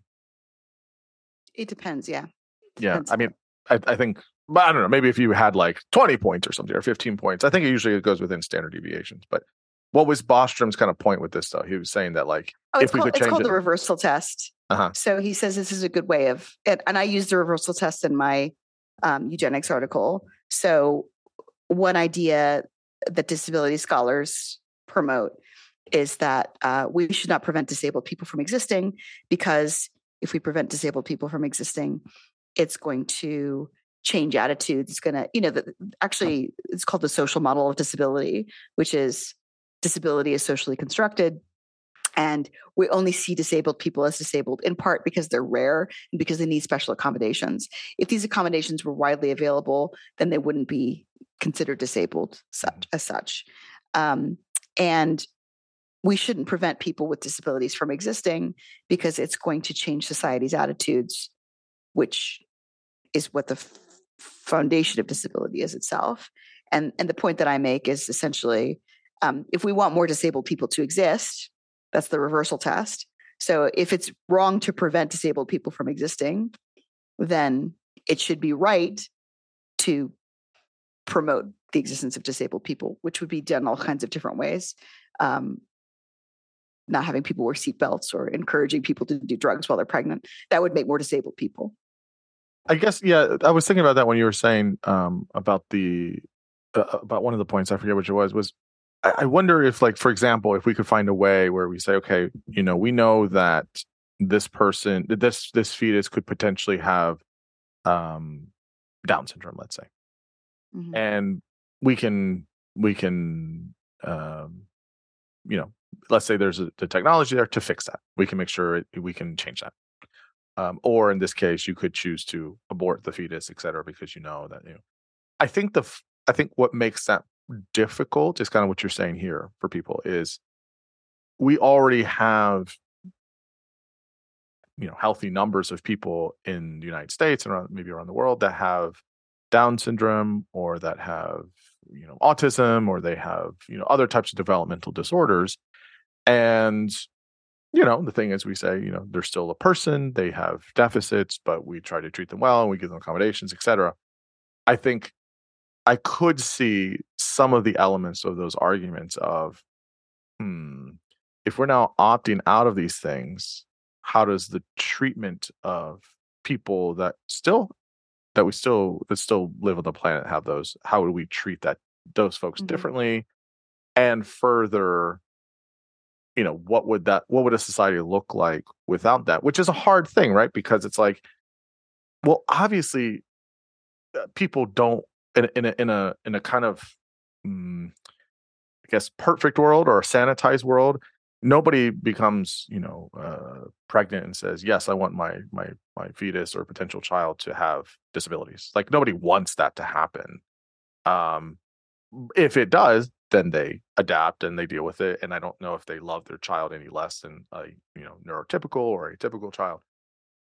But I think that's where it kind of feels morally fuzzy because it's like, well, we do know what that's like, and we have lived with folks like that have various disabilities.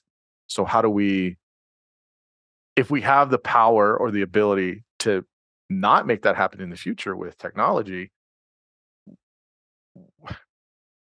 it's, it's, it's a hard thing because we've lived with folks that that do and i can understand that but i i do understand the other side of like yeah optimally people don't want to have disabilities of any sort i don't think um so i don't know i, I do you see like the kind of like is, I, wrestling I, of see, it i could i could try and sort of steel man the position mm-hmm. that if you have a, a variety of aptitudes, abilities, disabilities, people who are deaf, people who are blind, people who have autism, people right. who have Down syndrome, that it's going to somehow cultivate a society that's more gentle, that's less capitalistic, that assesses people way less on their productivity.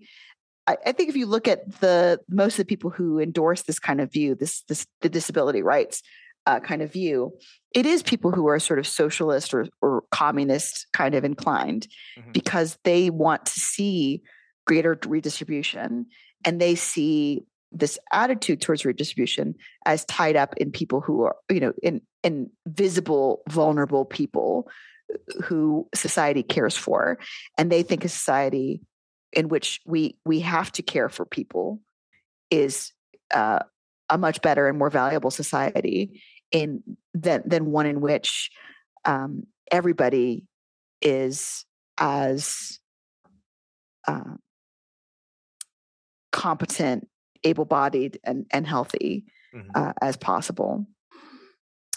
Uh, or or where the vast majority are. Of course, there's a trade-off with this, right? Where, uh, like in places like Denmark and Israel, uh, which have these socialized medicine regimes, it makes sense for the government um, to encourage, for example, um, prenatal testing because somebody with Down syndrome is going to cost more money than they put into the system. And so maybe having more people with Down syndrome means that society has got a more caring attitude towards these people.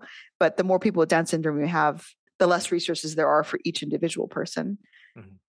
in terms of, of, of government resources or um, and so this is another thing that I say in the the the eugenics piece is that in societies where we see uh, prenatal testing, or or in Denmark where they actually have uh, subsidized IVF, and where Denmark is also the place where I know some people have considered getting sperm donation because you get the most information about sperm donors in Denmark than anywhere else on earth. So you can actually make the most eugenic choices about who's going to be your sperm donor compared to for example the uk mm-hmm. uh, where you get much less information about your about your donor they also have very generous allowances for um, people who are disabled uh, you know if you have a down syndrome child in denmark uh, you get special shoes, you get special health care, and of course, it also has to do with it being a, a wealthy uh, country. Yeah, I mean, whereas yeah,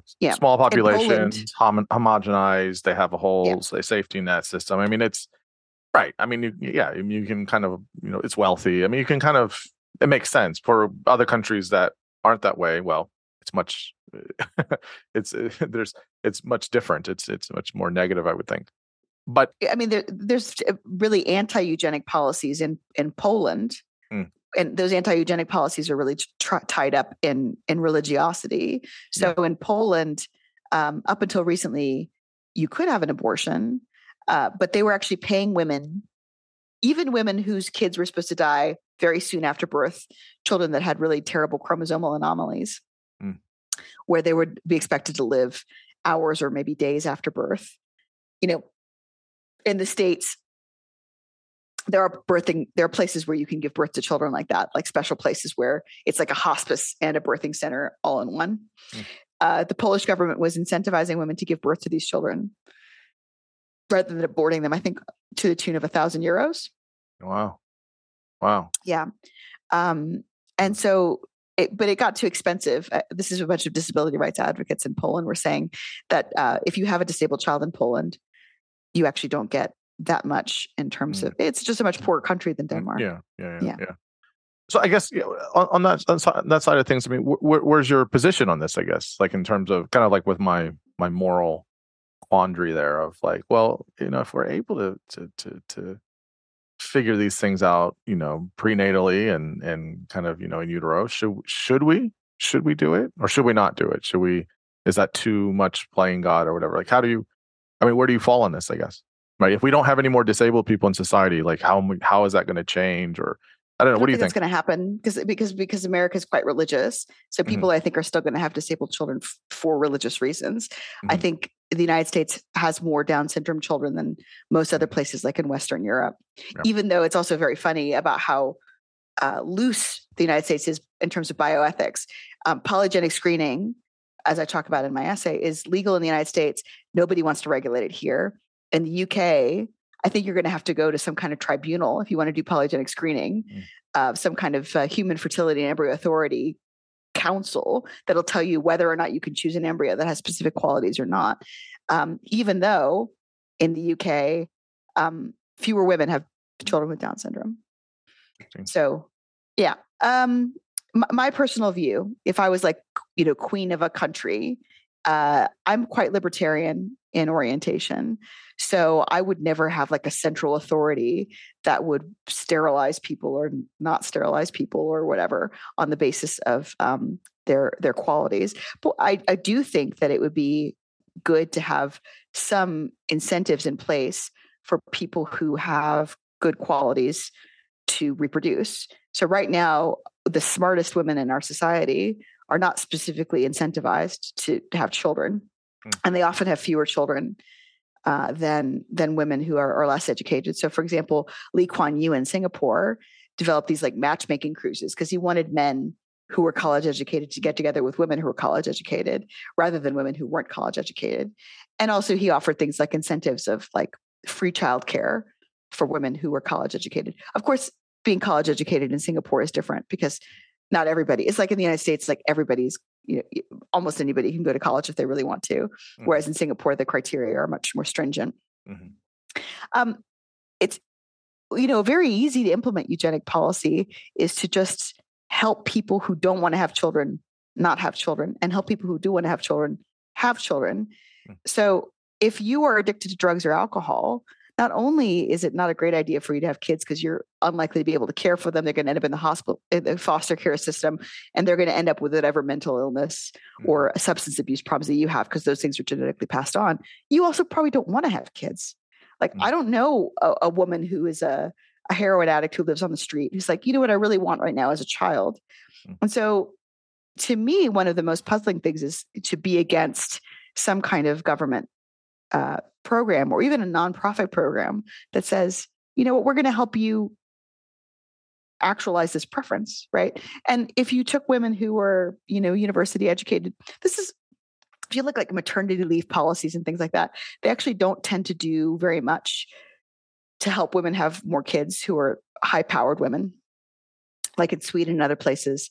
Um, if you give women more maternity leave, it usually actually doesn't improve their likelihood of having kids, it hasn't increased the birth rate. Mm. Um, but to specifically give people incentives, I think that's that's totally allowable, and it's just helping people do what they want to do. So I would be against any policy that, um, you know, even if somebody with Huntington's disease wants to um, to have kids without testing, mm-hmm. whether they themselves are, uh, um, w- whether their children have it or not um, that is much more damaging than cousin marriage or even sibling marriage and, and reproduction. Mm-hmm. Uh, and yet we don't do anything about that. So uh, for me, it would just be about weighing up the costs and benefits against the individual volition of people. And I think you'd have to be very careful with undermining anybody's uh, desire to or to have or to, to not have kids. So anything that's like you know, some people would say paying a heroin addict to get an IUD, which is a, mm-hmm. a non hormonal form of birth control, is coercive. You could take out an IUD by yourself with your fingers in 15 minutes. It's not sterilization. It's not, it's, it's, it's like not hard to do. So I just don't think that that's a big deal. Um, you know, even in in like if you look at Adam Rutherford's control, he t- mm-hmm. he calls an IUD sterilization. It's not sterilization anything you could reverse in 15 minutes is not sterilization. Mm. Uh, but in any case, that's where I would draw the line. Is and I think that we could do a huge amount of good, um, and you know, reduce disease burden in ways that I think people are in favor of. And you know, if you look at environmental interventions, um, just by pushing on open doors, that is helping people do what they want to do, helping people who don't want to have kids not have kids, helping people who do want to have kids, to, to, to give people incentives like people talk about welfare system. to give people uh, an incentive to have more children who cannot care for the children that they have. That's wrong, I think, from both a genetic, if you look at a eugenic kind of uh, of attitude, but also even if you look at environmental uh, kinds of attitudes, like if people, uh, you know, wealthier people, uh, people who have means, their kids tend to do better for whatever reason. You could say it's environmental, or you can say it's genetic if you want to. It doesn't make sense um, to incentivize people who whose children are going to be worse off on average um, to have kids. It's a it's a tricky thing. I hear the argument. I guess my thing is my my my my pushback for for most of my libertarian friends is always yes, people should be within the right to choose what they want to do and have freedom. Most mm-hmm. people make fucking terrible decisions for themselves and for other people. Mm-hmm. And in the United States, someone's got to deal with it, even if they can't, even if they don't. The state does, or other people do. And this is where people get upset because it's like, well, you know, yes, you have the freedom to make your choices, but if you're not responsible for your choices, then somebody is going to be responsible. And you know, the state or the the the the country or the county or that that you know, that's a that's more of a, a pressure point and then other people are taking care of somebody else's irresponsible free choice and so then it becomes well now i'm not saying the the the solution is you know the state you know tells you what to do and how to do this or not do that. I think it's a it's a it's a contentious kind of give and take of like okay yes you should be able to make your own choices however what are the consequences of some of those choices if you do or don't do certain things. And I think that's where it becomes tricky to say, how do you have federal policies um, or local policies? And or how do you have things that are completely a, a, a private entity where people are able to do it all on their own? But I just think most people or a lot of people make terrible choices, terrible, terrible, terrible choices that then have an impact on on the rest of others around them and it's like well then how do we how do we deal with that then which is a it's always what is the the the the pushback that I always have with my libertarian friends. I mean, it's, like, I like I like the American system. I mean, I, I think that less federal oversight and more mm-hmm. regional, provincial, whatever Confederate kind of oversight is better because then we get more experimentation and people can vote with their feet and they can go places that they want to go. And if you know, if a state wants to make it illegal to have abortions or to get gender care or to do polygenic screening, which those things kind of come as a package because that's conservative. Sure, sure. We could see how that state does in, in 20 or 50 years, right? Compared to a state that doesn't do that. And people mm-hmm. can uh, can live places that enact their values. Mm-hmm. I think that, that that makes sense. And I know that people can't just kind of go wherever they want to go. Uh, but I still think that the the value of experimentation, like social experiments, mm-hmm. is huge. And I wouldn't want to see the same policy, even if I thought it was a good policy, necessarily sure. enacted everywhere, mm-hmm. because then we'll, never know what, you know what the trade offs are. Um, mm-hmm. Similar to um, there's this paper, uh, Donohue and and Levitt uh, about uh, where abortion has been legalized, um, have you seen this? Uh, abortion reduces crime. Mm-mm. No, I haven't. It's in Freakonomics. It's in other places, but um, the abortion reduces crime idea is that when you legalize abortion, people who have unplanned pregnancies are more likely to have abortions. On average, somebody who has an unplanned pregnancy is more likely to have a child that's going to become a criminal in the future. Interesting.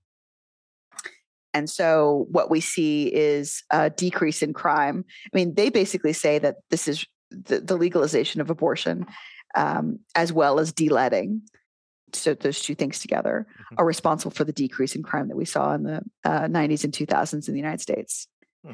um, there's this very controversial view they say it's because because they don't want to give a genetic explanation because that's kind of taboo they mm-hmm. say it's because uh, of quote unquote unwantedness right hmm. being an unwanted child predisposes you to criminality hmm. i would say something different but uh, this is the kind of thing where I would say that if you if you get pregnant on accident, um, or if you get pregnant through a, a, casual relationship, if you're a woman who would choose to have an abortion, uh, there's a variety of reasons why women choose abortion. One of those is that she doesn't have the means, or another one is because the father of that child has decided not to stick around. They're not in a relationship anymore. Those are major reasons. Those things have genetic correlates, right? Mm-hmm. Not having the means to have a child is correlated, uh, and also accidentally getting pregnant is correlated with lack of self control. No offense to anybody who's accidentally gotten pregnant, it happens all the time. Mm-hmm. Um, but people who accidentally get pregnant are different than people who don't accidentally get pregnant. Genetically, they're different. Hmm. So what if you had this, what if you had some sorry, what if you had some I mean again, I don't want to do anecdotal stuff, but what if you had someone that had two different types of pregnancies, an unplanned and a planned pregnancy? Mm-hmm. How how would that work then where it's like would on average the two kids then just have potentially different outcomes just based on well at one stage the pregnancy was unplanned and then you know the other stage when they were a little bit older they had the second kid and that was more planned or was planned and so are those two as long as they uh, if they have the same father of course uh-huh yeah, yeah, yeah. Let's say, let's say, they have let's, let's say yeah, it's the same father. Yeah. This, then, then yeah, you could also assume that that would be totally environmental, right? That mm-hmm. would be you have the same people with the same genes with a planned pregnancy, same mm-hmm. people with same genes, unplanned pregnancy. In one case, they probably are more likely to have means mm-hmm. to take care of that child and uh, raise that child eh, as well as they can, um, as opposed to the other the other scenario. But I think that legalized abortion and people disagree with me on this all the time, but I think legalized abortion is that kind of it's a eugenic policy mm-hmm. that um, just helps people actualize their preferences. Mm. And there's tons of stuff like that. You, you, don't actually have to do things that people don't want uh, to enact eugenic policy. There's tons of eugenic policy like um, that would be that would be very easy uh, to implement, and that wouldn't actually go against anybody's, or that wouldn't be coercive in any way. Mm-hmm. I mean, for me, I think it's not coercive to offer somebody a small amount of money to to get on contraceptives. Somebody who doesn't yeah. have the means to to take, take care of a child, mm-hmm. and I don't think it's um, coercive either to give somebody uh, access to free prenatal care or to free prenatal testing, which is also eugenic. Mm-hmm. I guess. Uh, what do you think? I guess the I mean, it's kind of hard to say with some of this stuff, but I mean, where do you find the future of this stuff is going? We have uh, genetic testing, we have polygenetic, you know, kind of screenings. We have we have all this stuff.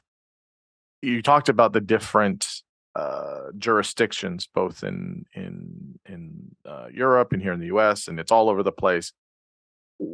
Where where do you, I guess, see scientifically, and then I guess more socially or culturally, the conversation goes with with these type with IVF, with the genetic polygenetic, all these things, you know, prenatally, and then uh, afterwards. Where do you where do you think this kind of plays out? Polygenic screening is going to get better. Right now, you can account for some small percent of the variance between embryos with polygenic screening. Apparently, the models are going to get better. One other problem with polygenic screening as I alluded to before, is it works better for white people mm-hmm. than black people, Jewish people, or East Asian people, although Jewish, Jewish people works fine. So those are all uh, considerations. And you know, as those models get better, people are going to use them more. There's two different views on this. One is that it doesn't work at all, so these people are just wasting their money. Another is that it's going to work very well and it's going to cause greater inequality. If we start to see it working, like if my friends, you know, Simone and Malcolm Collins, who are going to have, I don't know, as many kids as they can. Let's say they have eight kids. And the first two that they chose at random are very different in quality than the ones that they chose with polygenic screening later on. People are going to see, you know, the difference and they're going to clamor for this technology. And there's possibly even going to be some appetite for the government to subsidize this mm. technology for people who are disadvantaged or marginalized, right? Uh, for people with disabilities or for people with other kinds of, of problems. So I do see that's a, a potential. Um, you know, it's got a similar I hate the word vibe, so I'm not going to use it. it reminds me of affirmative action, but an affirmative action that might actually work as Mm. opposed to an affirmative action that, that won't work, where you would actually, the government would give people who are really poor um, access, free access to this kind of uh, technology. So that's that's one possibility. You know, I, I talk about in my piece that Eric Turkheimer, who Mhm. doesn't think that these these models are terribly predictive, Yeah. thinks people are just going to waste their money on it Mhm. and then they're going to end up losing interest. I think the models are going to get better and that there's going to be more interest and that there's going to be governments like in Israel and Denmark that actually subsidize this technology. Um, it- Steve Hsu, who is the founder of Genomic Prediction, has also said in his podcast Manifold uh, that he thinks that China will subsidize this technology Mm. and make it cheaper and easier to use because China is going to subsidize IVF to try to increase their um, their birth rate. Yeah. In terms of um, behavioral genetics, Well, Go ahead. before you get there, before you get there, I have one question. At, at the moment, what is the kind of contours of um, um, uh, polygenetic uh, screening? Uh, so, what is it? I guess looking at at the moment, you know, prenatally. So, what can it? It can look for various disorders that someone can have. I mean, there's Yeah.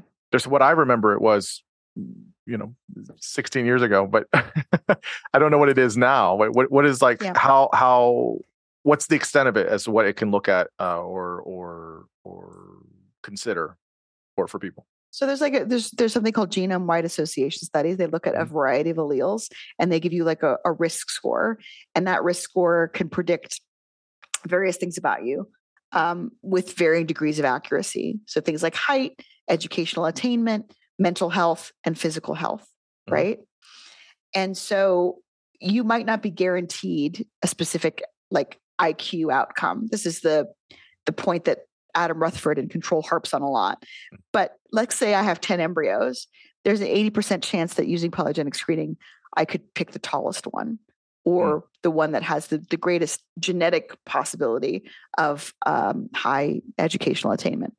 IQ is, is trickier for a variety of, of reasons. Mhm. Um, with uh, Simone and Malcolm, they actually primarily chose their daughter um, because she had the lowest risk of certain bad health outcomes, one of which took her grandmother's life, this cancer, right? Um, these are population based studies. There aren't any guarantees Right. about these uh, these particular outcomes. So, as I said, that there's there's a lot of uncertainty. That doesn't mean that this technology is necessarily exploitative. It just means that, and I go on about this at length in the in the piece that I wrote, um, embryo selection, healthy babies versus bad arguments, is that we're always trading off uncertain sure outcomes Mhm. uh, when we decide what to do uh, with our with our kids. Um, yeah because I, I know that sometimes you can look for certain types of disorders but i'm assuming over time it just becomes more and more and more is it more likely this person is cancer or any kind of um uh, autoimmune or maybe neurodegenerative disorders things like that and it only continues to increase right? The more the more it has population kinds of uh studies you're able to show like okay well it's more likely again there's trade-offs that you know we can cast a bigger net to sh- to see more of the possibilities that could be there right as opposed to just like Yeah. is this person going to have huntington's or not have huntington's it gets it continues yeah, to one of the expand, right? limitations. Yeah, one of the limitations right now is that we don't know like about rare variants. So there are Mhm. potentially rare variants like back uh I don't know how many decades ago, there's a family in Scotland and none of them can articulate right or use grammar. I can't remember exactly what was wrong with them. And they Mhm. found out that they have a mutation on this FOXP2 gene. Mhm. So that's a deficit, not an aptitude. But Mhm. these people have a rare variant. And so there are potentially other rare variants. Like you could see a family where everyone has perfect pitch, right? But you wouldn't be able to predict their you know which embryo would be most likely to be musical because Mm. that's a rare variant and we're using these Mm. genome wide association studies of large populations and common genetic variants Mm. Mm. so this rare genetic variant stuff uh, if this research comes to fruition it could be that we you know are able to um, to figure out rare genetic variants you know if you look at things like in the united states like I've been an egg donor many times, Mhm. mostly in the UK. I've been an egg donor, but there was an egg donor advertisement um, I knew a young woman who was at a, she actually qualified, but she didn't do it. They wanted a, a woman who was over five eight, who was a runner and who had red hair and who was musical. It's very specific. She could have gotten paid, I want to say, like one hundred and fifty thousand dollars for her eggs because Wow. they were looking for this like Wow. really unusual uh, phenotype. uh-huh. And so that's still the kind of thing that you could. That's totally legal to do if you want to. Mm. And uh, that's the kind of thing where you, where you could get to get you know get a a, a rare um, phenotype. And there's there's other things like so in the future it might be possible to make gametes with skin cells. So instead of having to harvest somebody's gametes the old-fashioned way Wow. with ovarian stimulation or jerking off into a cup, Mhm. you instead will be able to make gametes. And this is a problem the religious people have. Obviously, if you make hundreds of embryos and you Right. toss toss all the ones that you don't want, for some yeah. people Right. that's hundreds of souls. Right. For other people, that's just clumps of cells. So these are the kinds of things that we're going to have to grapple with. But uh, you know, if if I could uh, make a hundred embryos with some novel technology, then you could pick one that has quite an unusual uh, characteristic, and that's really that's actually, um, I think, the plot of Gattaca. I'm not sure exactly what the technology is in Gattaca, but yeah, it's something like that. Yeah, yeah, yeah, yeah. That's true. Yeah, it's it's interesting. I mean, like, you know, I was supposed to be six three, six four. Um, I'm not six three or six four. Um, I'm I'm I'm five nine. um, but but part of it was I just have more. I have worse scoliosis than than the average kind of adolescent does. Most adolescents have about like five degrees or curvature of the spine. Mine's 30, 30 degrees. I'm Um, barely five feet tall. Everyone over five eight's the same to me. No, but but that's the point though, right? Like in that scenario, like let's say you know the the best you know embryo was selected, and you know for the most part, you know again, there's things with the environment, but you know this person's going to be six three, six four. Doesn't really matter in terms of everything else for the person's life on average, whether they're five nine, five ten, or they're six three, six four. Probably not, right? I think that there's maybe for some people, or maybe there might be some advantages or disadvantages, but I think for men, height is quite a big advantage. Although I don't personally identify with that very much because I'm a short woman and my brother's short, and I don't. I don't know. I mean, I, yeah. I know there's I know there's some I some know that- research on that, but yeah. I, I I still kind of like yes, and I, I feel like that becomes more as as we have people uh, with with varying heights. I think it becomes more of like like yes, back in George Washington's time, yeah, he was a giant, and it was like sort of leadership and power and like. But I wonder if now there's more people and the heights are more varied. If that's still kind of the case. I mean, on average, yes, if someone's going to have much more advantages if you're a man that's 5'10 as opposed to 5'3 for sure. yeah, But, being you know, attractive is is hugely. Yeah. yeah, it has huge um, advantages. And as far as I know, although I haven't talked to any experts on this in particular, um, you know, you could choose like the lightest skinned embryo, or you could choose the embryo that's most likely to have blue eyes or whatever. But those things are not like universally considered attractive, right? mhm, There's tons mhm, of brown eyed people who are better looking than blue eyed people, right? Those mhm, things. mhm. So as far as I know, there's no uh, polygenic score for like being symmetrical Mhm. Or having typically feminine features or having um, a certain body type that's considered desirable. And as depressing as it is to say, I think if if you were if if that was available, I think that would be the thing most people would be tempted by over IQ, over Yeah. maybe yeah. even over mental health and maybe even over physical health is to have the most beautiful child they could. Yeah, it's, it's that's the sa- that's the thing that people are still trying to figure out is they want to know how they can live longer and they can look as young as possible, right? It's another things that everyone kind of generally wants, right? They don't want to get old, they don't want to look old, but they want to live forever. You know, there's a lot of things that people kind of want as a kind of fantasy of sorts. Uh, I guess uh, the the last thing I'll I'll ask you here is, you know, obviously with with eugenics you know you're trying to you know reclaim it of sorts and, and, and bumping into a lot of people that are kind of pissed off about it which i guess you can get from its history. But i think if you know people hear how you make the arguments i think it's pretty clear that you're not for you know nazi science. Um I mean, this is this is this we were really deep in this interview, and if people are still here, um, the Nazis killed the highest productivity people in their society, right? Yes. If you want to do eugenics, killing Jews is the wrong way to do Yes, it. that would I be the wrong way to do it, yeah. Although, although people are really offended by this, like the Nazis are so dumb they did eugenics wrong and they killed Jews. Like, why would you kill if you were really eugenic? Right? Ashkenazi have incredibly. Um, I mean, sometimes they have health problems, but Mhm. um, I'm, I'm only a quarter Ashkenazi. Mm. But yeah, they they it doesn't make sense Mhm. uh, to kill off the most productive people in your society. Uh, that's not eugenics, and Mhm. it's stupid to say it is. But carry on. Mhm. yeah i guess uh, for you how much of you know on on on on the eugenics thing on even the polyamorous stuff we talked about or or even just with with um kind of the evolutionary stuff where do you where do you find that you your views have evolved no pun intended evolved or changed on any of these topics like wherever it was like your kind of starting point. and as you either had more conversations or you did more research or you you know whatever and then it changed maybe not entirely the opposite direction but it, it kind of you know evolves over time where, where i guess just kind of where has that happened for you and and what did it take to kind of get you in those spaces or is it not you're just extremely stubborn you've had the same views for 20 years my views have become sort of more extreme. In part, I studied disgust uh, for a long time, and disgust is this irrational emotion. And so when I see people advocating what's called the wisdom of repugnance, right?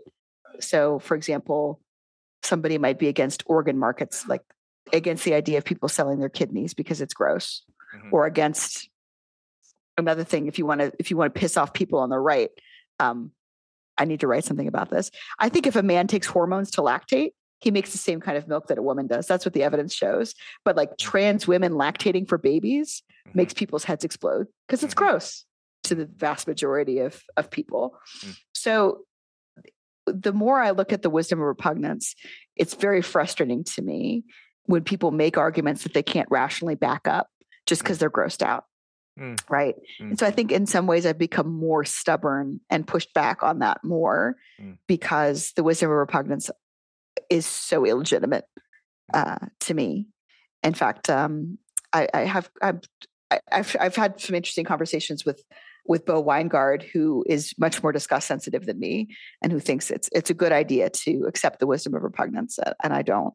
Mm. Um, so if you look at stuff like um, Jonathan Haidt's stuff on like moral dumbfounding, Yeah. you see it everywhere, Mhm. and I I sort of delight in in morally dumbfounding people, and maybe that's become more extreme. But I, I have more of the you know as I get older and have more experiences or whatever, Mhm.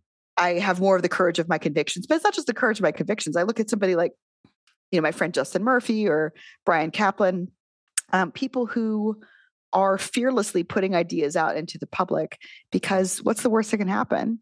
Mhm. somebody can say you're full of shit or that you're wrong. Right. And uh, if somebody makes a good argument against me, I'm I'm happy to hear it. But that's the worst that can happen. It's not really something to be afraid of. Yeah, that's a great way to think of it. I I have a a similar um opinion as you, although I'm more uh maybe ambiguous in some ways. Um I agree. I think we shouldn't be afraid of ideas. And if they are dangerous or if they are tough for us, I think we should you don't have to believe it. You just have to, I think, respectfully, I think engage with it and try to make sense of it. And you could disagree, and that's fine. And and you could I think what makes people afraid is what if it's right? Or what if I have to change my opinion? And that's really hard for people. And I and I can understand that. I can understand why that's hard. I mean, uh, yes, I, I can I can definitely understand that. So um but I I think it's I think it's great that that you uh you push on these things and um you do it in my estimation um you know I, I don't perceive like your intentions are are you know, negative or you know nefarious. I think you're just trying to understand things and i think it's i think that's good. I think it's um people will do those things just to kind of piss people off and you know eh, sometimes it's fun I, I won't say that I'm never a troll. Like Yeah, trolling it's- it's- occasionally it's- is fun. Sometimes and, and it's fun to see people squirm a little, but I don't think that's your main irritating intention. people can be very funny, but no, Yeah. I don't. I don't purposefully. I don't engage um, with the sole intention of irritating people. Yeah. I, I hope to irritate people too an enlightened viewpoint. yeah, yeah, yeah. Did you consider different different views? I think that's that's that's valuable. Well, Diana, this is uh, so much fun. I, I appreciate you giving me your time and your wisdom and your your energy. Um, I'm sure people can uh, find you uh, online. Is there any place in particular you want to plug? I'm, I'm, one of only four Diana Fleischmans, and the other ones are virtually unknown. So just right, Google right. me, you'll yeah. find me. Yeah, okay, I have good. the biggest public presence of any Diana Fleischman. I'm huge compared to other Diana Fleischmans. well, very wonderful. Uh, thanks so much for for doing this. I really really enjoyed it. Thanks for having me. Of course.